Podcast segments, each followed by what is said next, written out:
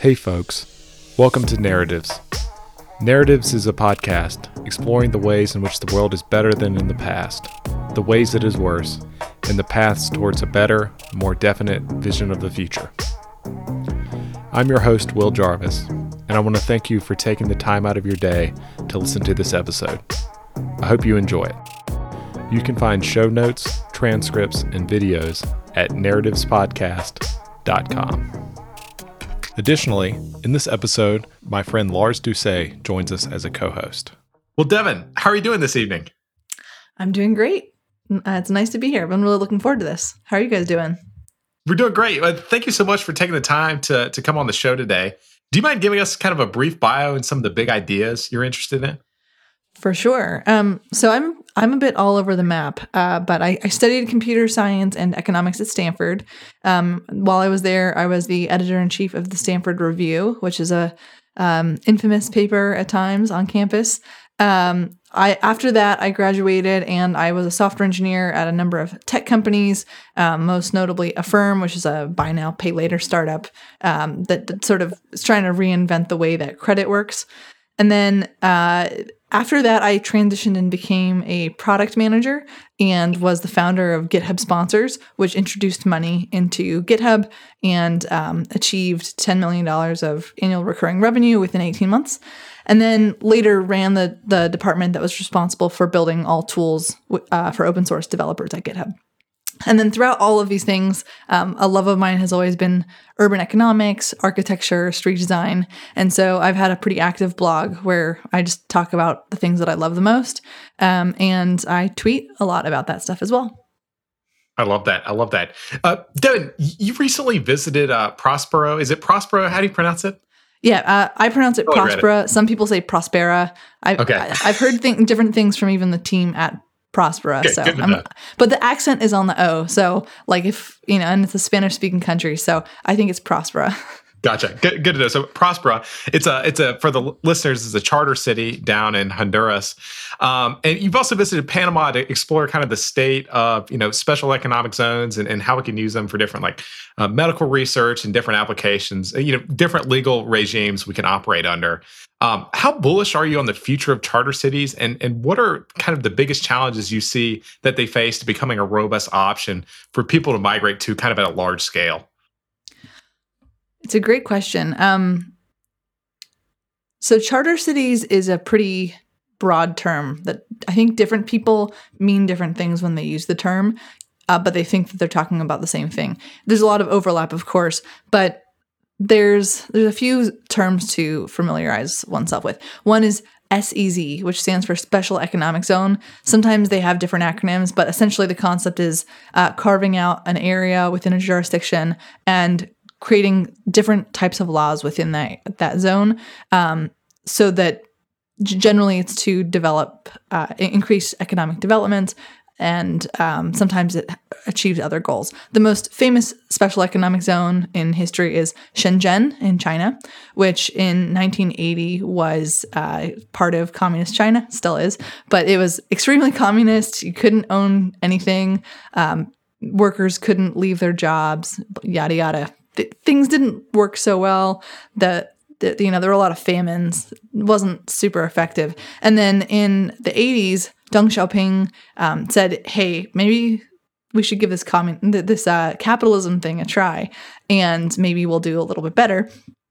And um, he didn't quite say it that way. He probably that wouldn't have gone over well. But he then int- introduced a number of reforms into it, this zone of Shenzhen, th- which he did not introduce to the rest of the country.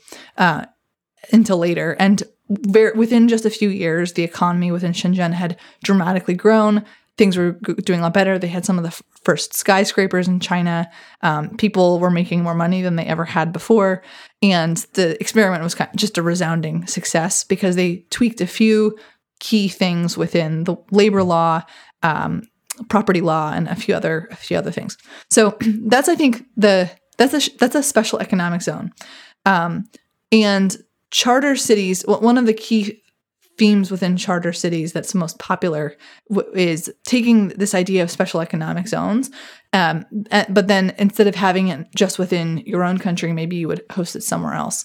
Um, i think one of the big things that people mix up with this is a lot of people who think about charter cities are also interested in self sovereignty, sort of more as an aesthetic preference and choice, uh, which is not to say that that is contradictory with this more policy oriented, uh, reform oriented approach, but it's just a it's just a different uh, focus. And I think that people who are really interested in one often end up getting pulled into the other as well. Um, and then there's a bunch of other t- topics that are tangentially related, like intentional communities um, and in- innovation zones and things like that. Uh, but so there, there's a lot of different range.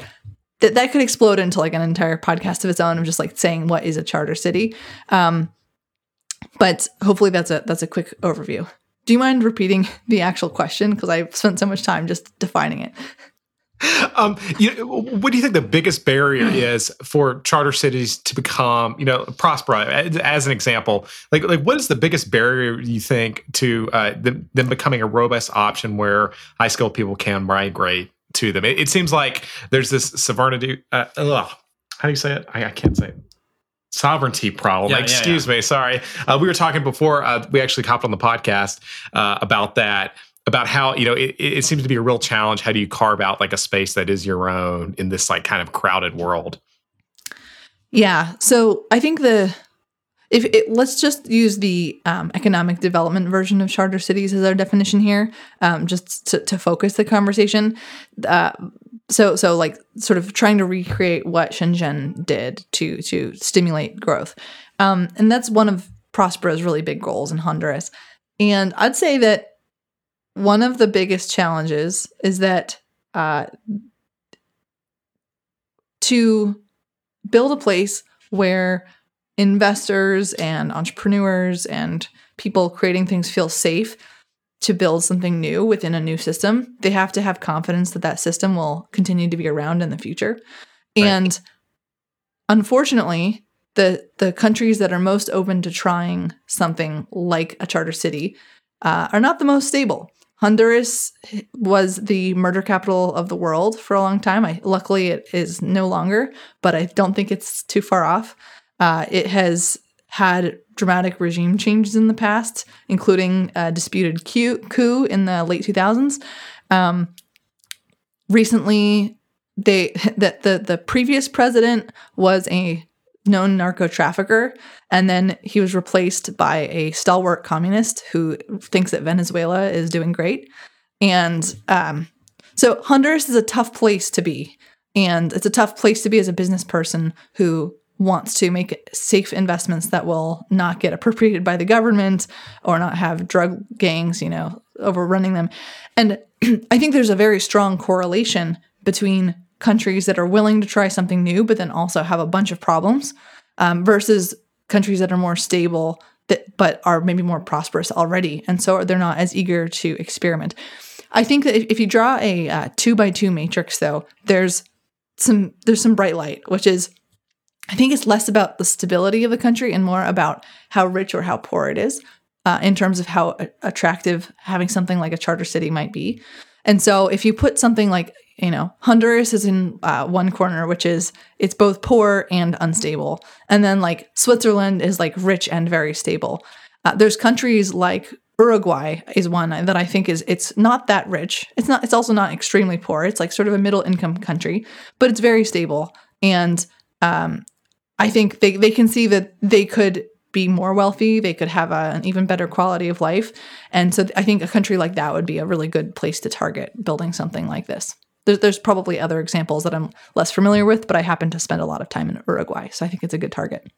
So to kind of cycle back, like we, we could talk endlessly on how, how do you protect yourself from having the Hong Kong effect happen where you had this great different system and then they come down and crash on it. But um, real quick, let's talk about what makes these kind of things interesting in the first place. You talked about like three key reforms that happened in Shenzhen that caused this economic miracle to happen. Uh, well, what were those reforms? Oh, let me see if I can think of all the specific details. I, I'm temp- I'm hesitant to say exactly what they were because they're they're specific legal changes, but but I think like at the, at the high level, they make it made it possible for people to own pri- property. They made it possible for for workers to um, leave their jobs. Pre- previously, the government, like the the, the Communist Party in China would just like assign you a job and that's what you would do for your whole life, um, which was not great for productivity or motivation.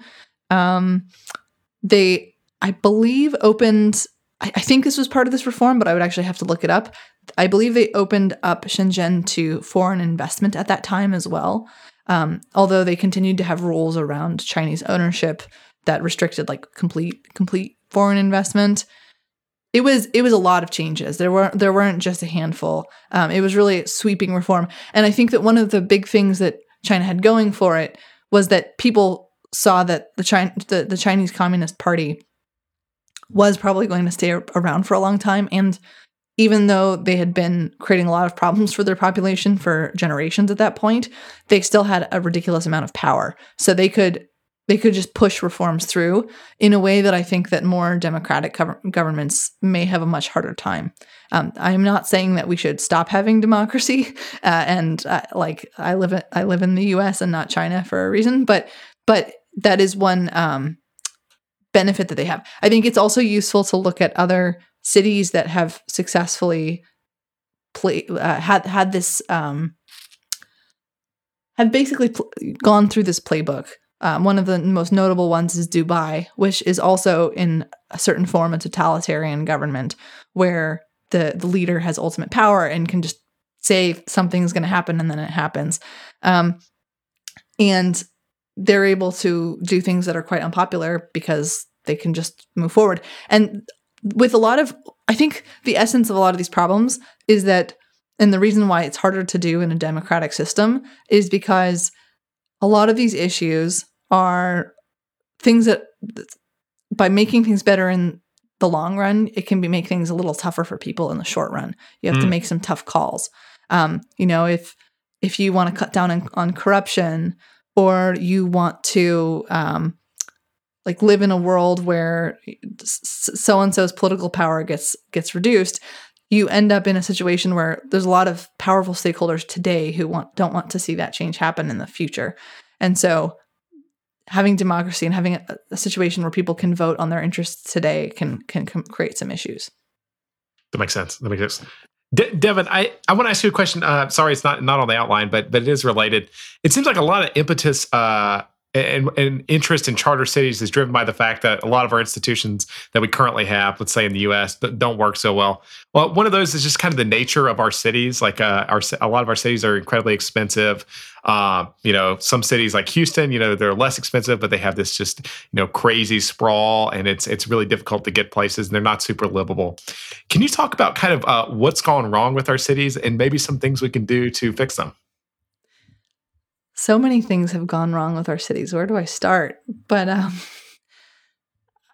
I think I'll, I'll, I'll highlight the ones that I find most sad because we just did this to ourselves for like no reason.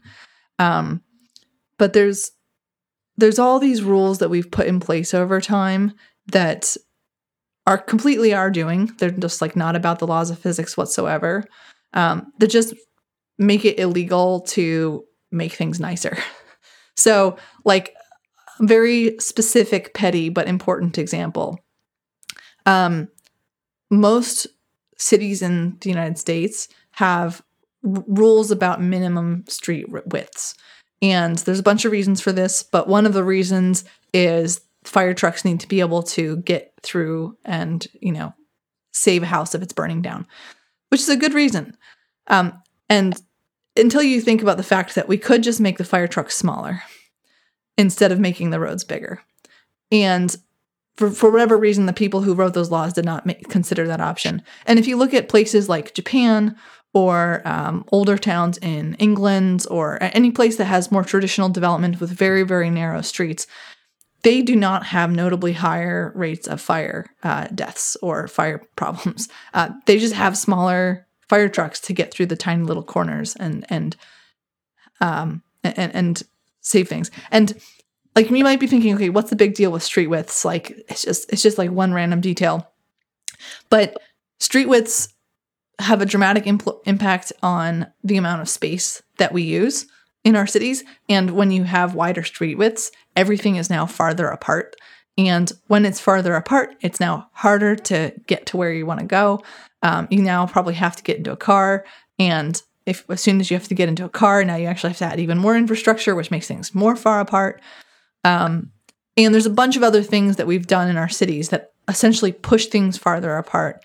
Uh, that there's this sort of ne- this, this this tragic feedback loop where things being farther apart make other things farther apart, and you just end up wasting ridiculous amounts of space.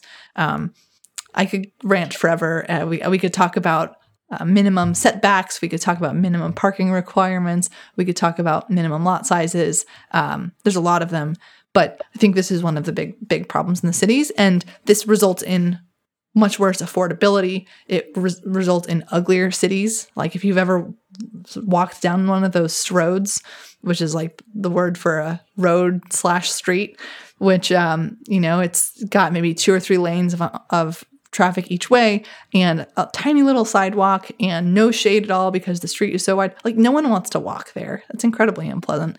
So yeah, it makes our cities uglier and more expensive and less environmentally friendly. It's just like bad overall. That makes sense. Uh, who does cities well in the developed world at this point? I have critiques of all of them, but um, there's different dimensions um, that we could look at. But I think like a lot of people would intuitively say, "Oh, the Europeans are so so much nicer at making cities." Like I love to go to Rome or London or Paris for vacation. But if you actually look at where they're developing new neighborhoods uh, and you walk to the outskirts of these these towns, they tend to be pretty crappy themselves, and they they they actually look a lot like American towns. I still think that they're better because they they're working with um, better bones often, but I don't think that they actually have some like smart secret that we don't have.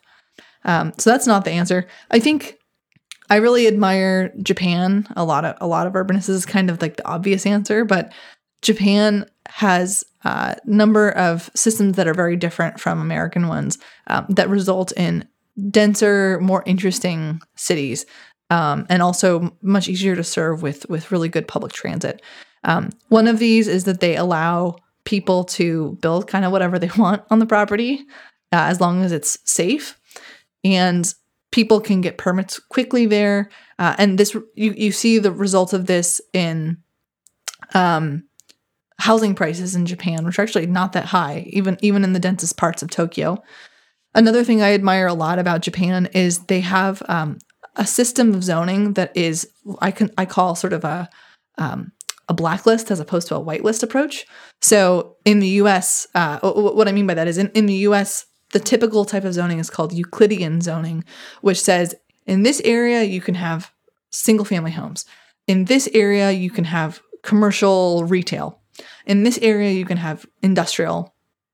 By contrast, uh, Japanese zoning um, allows for basically different nuisance levels, saying if any, basically uh, they'll they'll rate it at like I think it's like maybe out of twelve or something, and if they rate something as a one out of 12, then they say this has to have like almost no nuisance whatsoever. So it's going to only be like single family homes and very quiet.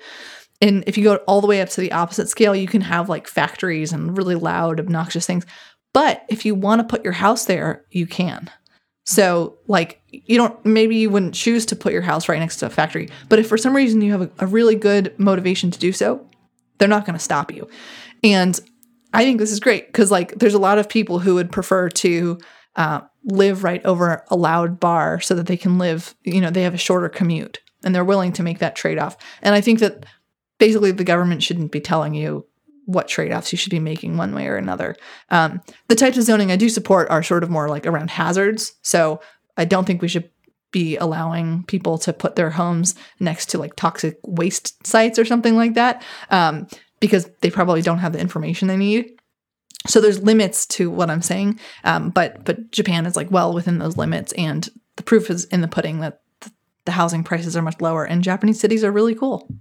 I have a kind of follow up question to that. So it kind of strikes me that the sort of Euclidean zoning, the, the SimCity zoning, as I think of it, as um, is, is very much a kind of it feels like a vestige to me of this early modernist, you know, kind of like eye of God, playing SimCity with the real world kind of mindset that came out of the post-war period, right? And it seems like what you're advocating for is more of um, uh, not exactly laissez-faire necessarily, but like more more of just like let people like let the cities and towns that people actually want to build naturally emerge, right? Would you say that's a fair accurate characterization?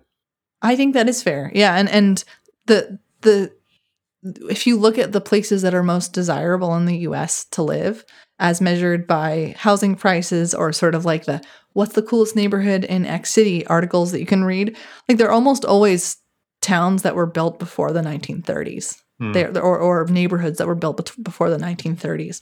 Um, so yeah, I think other people want this too. And so to that model, so to bring it back to model cities or or, or charter cities or whatever you want to call it, um, to what degree in the charter cities that you see do you see those motivated by that same kind of SimCity mindset of it's like well i'm going to build a master plan city but i'm going to do it right or do or are there ones out there that are going it's like no we're going to go out here and let the good city emerge and, and restrict these laws because i kind of see the tension between it because it's like we need to get away from the bad regulations that's why we need to have a zone that's free from these laws but then sometimes you see like a kind of a big personality that has like these real specific opinions that wants to like master plan their thing. Do you see a tension there? I think it depends on the scale that we're talking about. Um, and and I do, I do see a tension there for sure. Um, I think at the scale of like realistically, most of these charter city type projects are still at the scale of neighborhoods. They're mm. not at the scale of even towns or cities yet. Um, and if you're building sort of like a little place or like a little campus, I think that you can model that person more as like um, a little business that is sort of making decisions according to what its like customers and users need, as opposed to modeling it as like an ecosystem that can't be controlled and has like a mind of its own. Um, as you scale up, it becomes less and less true. I do think like one, of my big critiques of Prospera, and I've, I've told the team this when I when I went and met with them, is that um, all their marketing materials have these beautiful Zaha Hadid buildings. If you're familiar with Zaha buildings, they're these. You've probably seen some pictures on like architecture magazines. They have these sort of like very organic, cool shapes. They're very modern and like cool looking. But these marketing materials for Prosper, it's like all of the buildings are Zaha Hadid buildings, and they're all designed by a single architect to sort of like fit into this cool, like, mega structure. And I think that that goes against a lot of the principle they themselves are claiming to have. And, you know, they say, oh, no, no, that's just like, you know, that's just, those are just some cool renders. Like, that's not what we're going to necessarily, you know, who knows if it's going to turn out that way. But I think that, like, the art that you choose to reflect your project says a lot about your underlying aesthetics and goals and motivations. Um, and so I don't I don't really buy it. I mean, another another related one is um, if you guys have heard of Praxis, uh, there's this like online community. Their their, their strategy is um, build an online community first in the cloud, and then we can um, have some sort of like collection collective bargaining power to go start a city somewhere else. Uh, we that's a different conversation topic, but they if you they have this cool Twitter feed where they like post really interesting like art of super cool looking cities. Um and in some ways I really like them, but in other ways I'm really creeped out by it because they never have people in them. Like these these like pictures of cities that they say that they want to be building like never have humans. And so I'm like who are the cities for? Uh, and maybe that's just because they like really like the epic city pictures that they have there. But I think it it points to to like a deeper issue. I went to architecture school uh, for my undergrad, and I just had this huge pet peeve at the time of just like wannabe architecture gods who just like were, were in love with buildings but not necessarily people. And it kind of showed in their renderings and their things. I mean that's not to slag off the whole field. There's amazing architects who really are people first. But i always um it, it, it's a vibe I, I, I recognize a lot.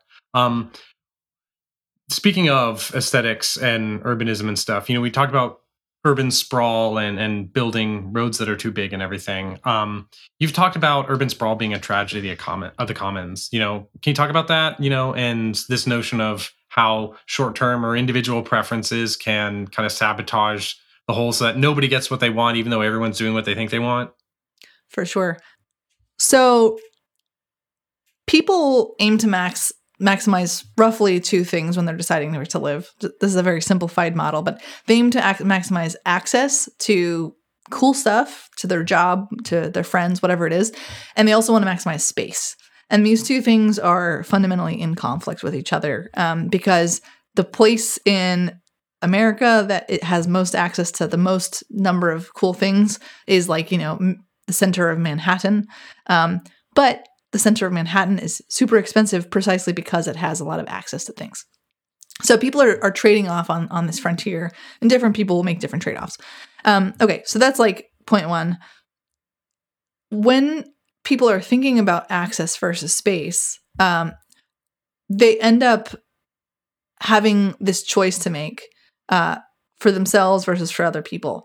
Like if if you can, I think most people's ideal living situation, or many, many people, if they could get it for free, would be to have like a huge mansion that takes up an entire block of Manhattan and then have everybody else in the world like live in Manhattan and continue to do cool stuff for them. So, like, they can get a huge yard, they can have like all the rooms that they need, they can have their like gym downstairs in their own house, whatever.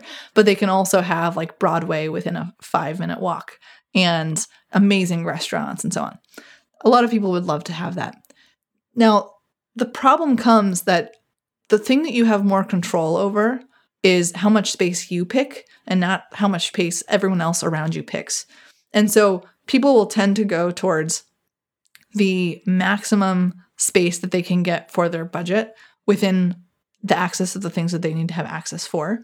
And they'll sort of uh, they'll, they'll expand their house as big as they can afford to have. Um, and what this means is like if you're a billionaire, you have a townhouse in a, a town, townhouse slash man- mansion in Manhattan, which takes up a lot of space. Um, or you know, if you're not doing quite so well as a billionaire, but you're still making a lot of money, you have like a three bedroom or whatever it is. Um, and what ends up happening over time is because the only thing that people can control is how much space that they take up, and as not the people around them, all of these different units around them also expand to be as big as they possibly can, which decreases the access for everybody. So if everybody's house is just like 10% bigger than it otherwise would have been, now everything is also 10% farther than it would be. Um, and actually, it, it, can work out to be a little worse than that because of some geometry.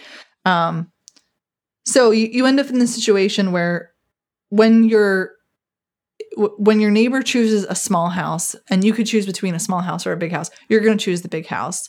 And your neighbor is making the same calculus. And so you both end up choosing big houses, but now you're also bo- both worse off on the access, the access axis. Um, so that's that's why it ends up being a tragedy of the commons because you don't get to control um, like what everybody else is doing. So how do you fix this? You know, do you have to go build another model city, or can you can you work with what we've got and reform the system from within?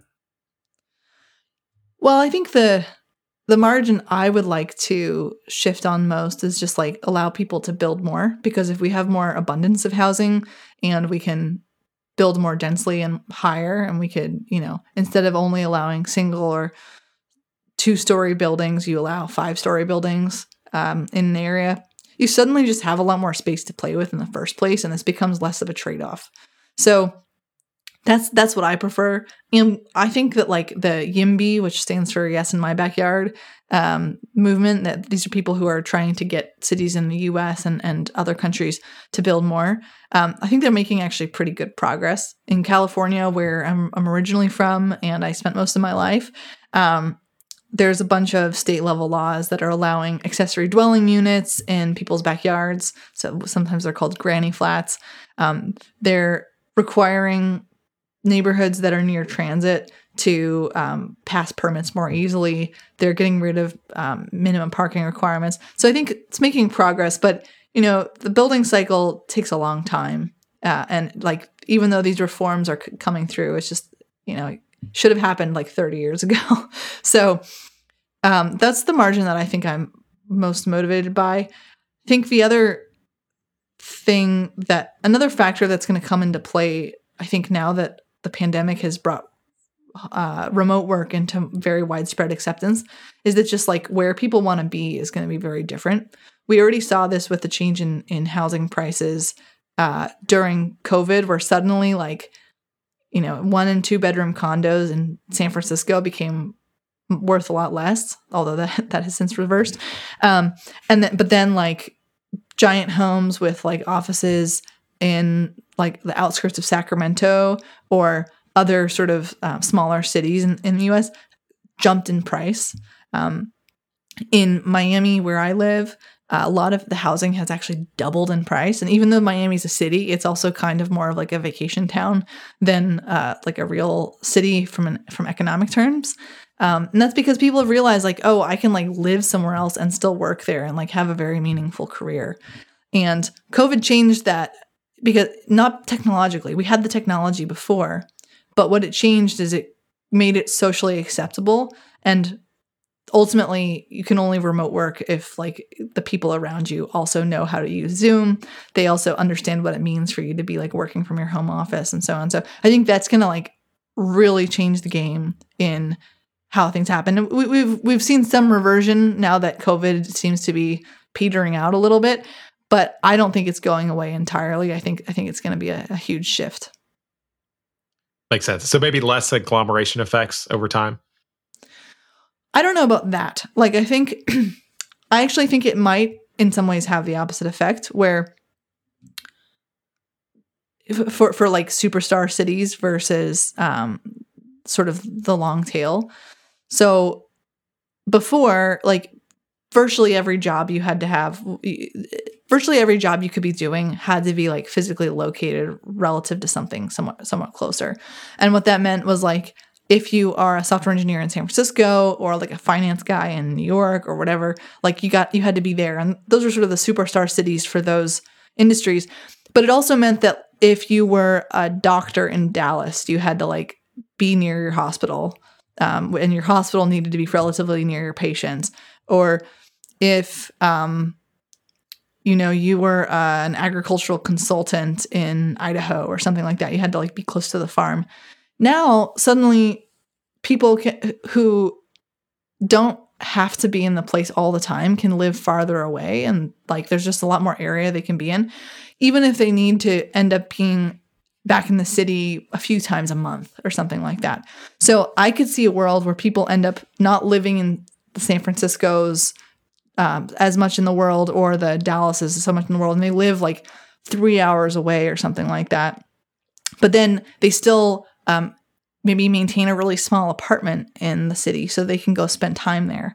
Or if you're perhaps if you're an investor like a venture capitalist or something like that you still want to be in the heart of all of it where all the people go to because there's still sort of a social network effect of people going to a particular place to know that that's where other people are coming to um, I've noticed that there's within my social circle, there's sort of this growing like circuit of cities that people spend time in.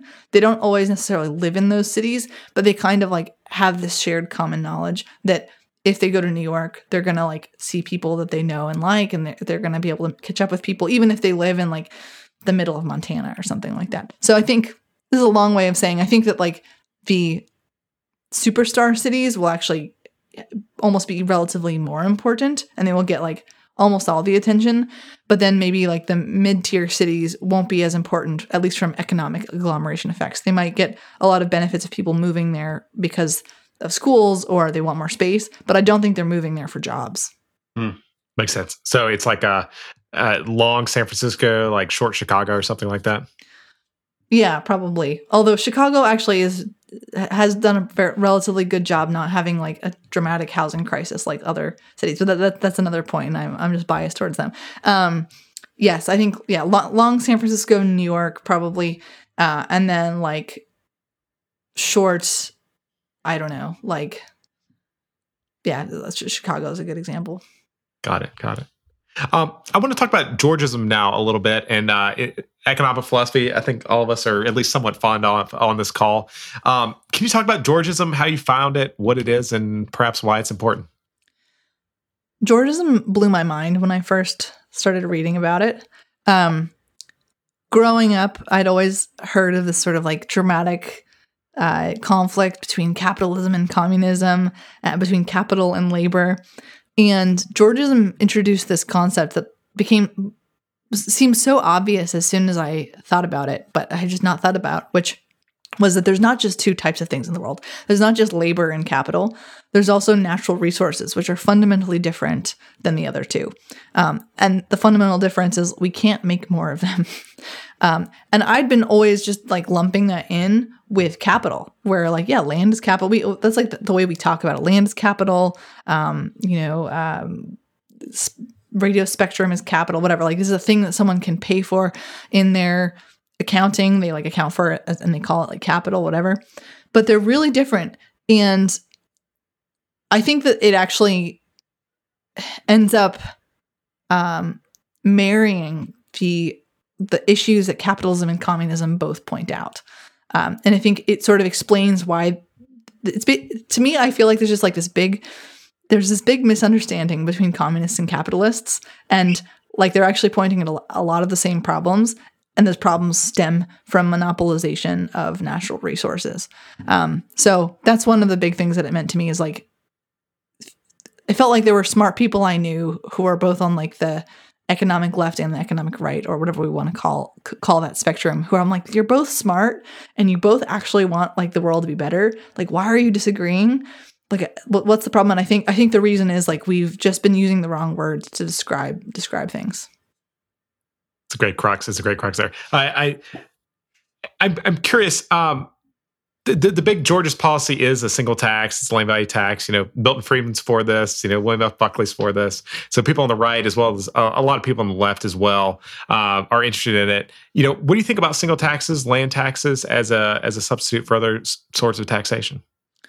I would love to see it happen. Um, I I think it's.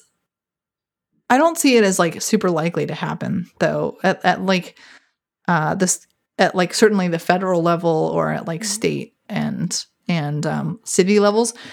Espe- I mean, I'm coming from the California context where we have Prop 13, which is like the anti LVT.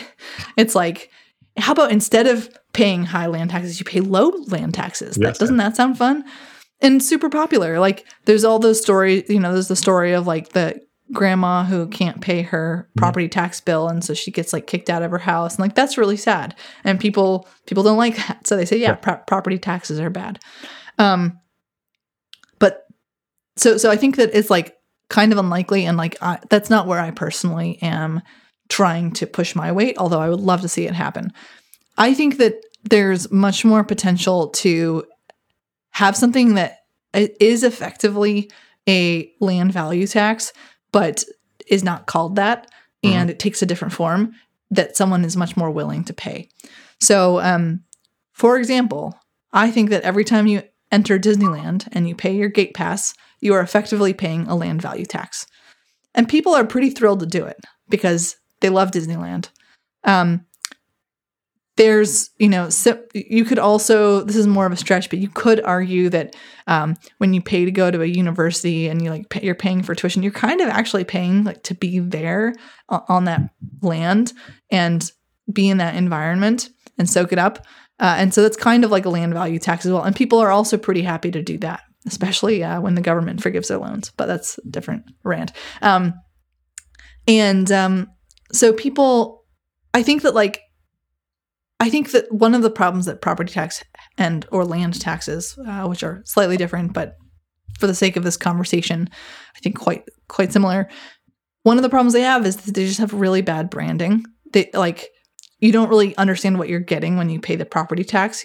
When people say that they've like purchased a property, I think like right now I'm I'm I'm at the age where a bunch of my friends are starting to like buy houses for the first time.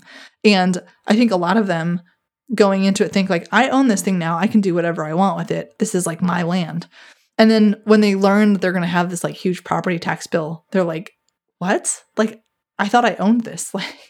Like like uh, whose right is it? And I think that we have this like language around ownership that um makes that a pretty reasonable reaction because it's just not how we talk about owning a home or any other any other property. Like you don't you don't pay a tax on owning your computer for example, or or anything else. Um, so I think another another related concept that really needs rebranding is the HOA, that, that like homeowners association, because like a homeowners association, like if it's if it's doing something really well, it could make the place you live like really lovely and could make your life a lot better. But instead, we kind of just think of it as this like drain of energy and resources and just sucks and all these unpleasant conversations and, and so on. So the long this is my long way of saying that I think there's like really cool business opportunities actually to go out and build communities that take sort of these these principles of like what would it mean to build just like the most amazing environment that people are really excited to pay for and don't call it a, a property tax call it like a gate pass or something like that and i think you're going to effectively have the same results but uh, without all, all, the political pushback mm-hmm. that's great Lars, do you have a question um, no, not specifically on that. Um, but I was, so are you thinking that the opportunity is for more of these things that take like a more you know high-minded economic policy of how a city should be done and to allow it to emerge do you think the opportunity then is in new cities or do you think there's a way to reform existing cities you know kind of harkening back to our exist our earlier question yeah um with this particular mechanism i don't see an easy way to apply it to existing cities mm-hmm. uh, that doesn't mean it doesn't exist but I haven't I haven't thought of it. I mean like I think for the most naive version is like have a place like Disneyland or like a people hate this term but like a gated community where you like pay have to pay to enter. Um and like that only works if people sort of agree to it in advance. Whereas if you were to put like a big fence around manhattan and say like you're to pay me $50 every time you enter or something that would not go over well. Um, so at least the naive version i don't see a way for it to work in existing cities but that doesn't mean that there's not some cleverer way that i haven't thought of gotcha gotcha that makes sense that makes sense uh, Devon are you down for a round of overrated or underrated sure Awesome. So I'll throw out a term. Um, tell us whether it's overrated, underrated, correctly rated, and uh, perhaps a sentence or two why. Um, so the first one is Miami. Overrated or underrated? Within my friends, which I would describe as like ambitious nerds on the internet, I think Miami is really underrated. Um, when they when nerds look at Miami, they just see like Miami Vice and you know people doing cocaine and penthouses and stuff. And like yeah. that definitely exists in miami. I'm not going to say it doesn't. Um, you can definitely find as much cocaine as you want i'm sure. But something i think that they really miss because they just all they do is like walk along you know ocean drive or something when they come here is it's this very it's actually a very peaceful place uh, i live in i live in south beach um, away from the clubs and I feel like I live in this like charming little village. Um, it was developed in just just before uh, the Great Depression. Um, there's a great book about it called Bubble in the Sun, and but that what that means is it actually is like built in a fairly traditional style. It's relatively denser in Miami Beach. Um, I have like a really peaceful, wholesome life here that I don't think is reflected in uh, you know, if you Google image search Miami, it's like none of the images that show up there are like describe anything of my day to day. It's super green. People are happy walking around. It's great. So I love Miami. Very, very underrated. So uh, less Lambos, more walkability, perhaps. Yeah, I mean, I, I like my my Lambo every once in a while too. You know, but, but, I think it's a city that has a lot of self confidence, and people sometimes hate that, and some people sometimes love that, and I personally love it. That's cool. I love it. Um, the YIMBY movement, overrated or underrated at this point? I think it's probably still underrated. Um, it's really aiming towards deep structural issues that uh, are, are people still don't understand or have visibility on. Um, and they've heard the term, but I think they don't really know what it means. Just how important it is. That's good. That's good. Um, company towns, overrated or underrated? Um, underrated by most people, but overrated by like CEOs. I think I, I think it's overrated by CEOs because like they have an idea of like a company town as something that they like they can control their little dominion and make their world and you know and i think that that's not awesome um but i think that most other people are like overly creeped out by them and actually they provided a lot of necessary infrastructure for people. Um, I'm thinking mostly the ones in the 19th century, where these people were often coming from farms and very, very difficult lives. And then they ended up in a situation where they had a lot of needs taken care of. They had much better lives, much better opportunities. They could like meet their colleagues, um, be closer to the city. So un- underrated and for for most people. That's great. Uh, Pomodoro, overrated or underrated? I think underrated. Um, having, I'm just a big believer in systems in life, and uh, I have really a terrible memory and actually terrible self control. I think Mo- people, whenever I tell people this, they are always like, "That's not true. You have great self control." but I'm like, no, that's because I've like built systems around myself so that I like can can do the things that I want to do. And if you were to take away my systems, I think I would like get nothing done. So Pomodoro is one of them. That's great. That's great. One more. Uh, podcast as a medium, overrated or underrated? I think underrated also, which I think I, I think I responded underrated to all of them. But um, podcasts are a very intimate medium. People will say some very controversial things on podcasts sometimes, or or explore ideas that that aren't fully fleshed out yet, um, but are potentially really important. And it's it, it sort of allows the the, the host or hosts and interviewee to like kind of go on a journey together in the best versions. And you can't like I've never seen someone take like a soundbite from a podcast and then like go into an outrage about it and like create a whole thing about it on Twitter or whatever, um, which is certainly not true with tweets. Uh, I also love Twitter and I think it gets a lot of bad rap. Um, that that could be maybe a different conversation, but but you know I have to admit that there's something about the tweet form that like does sometimes like cause a shitstorm. So yeah, podcasts I think creates a sense of intimacy and safeness that allows people to be more intellectually vul- vulnerable, which I think is very healthy because that's how you learn. If you're constantly protecting yourself and constantly thinking like, how could this be mi- misinterpreted by somebody who is out to get me? Um, I think you don't you don't think as well, and you don't learn, and you don't solve problems.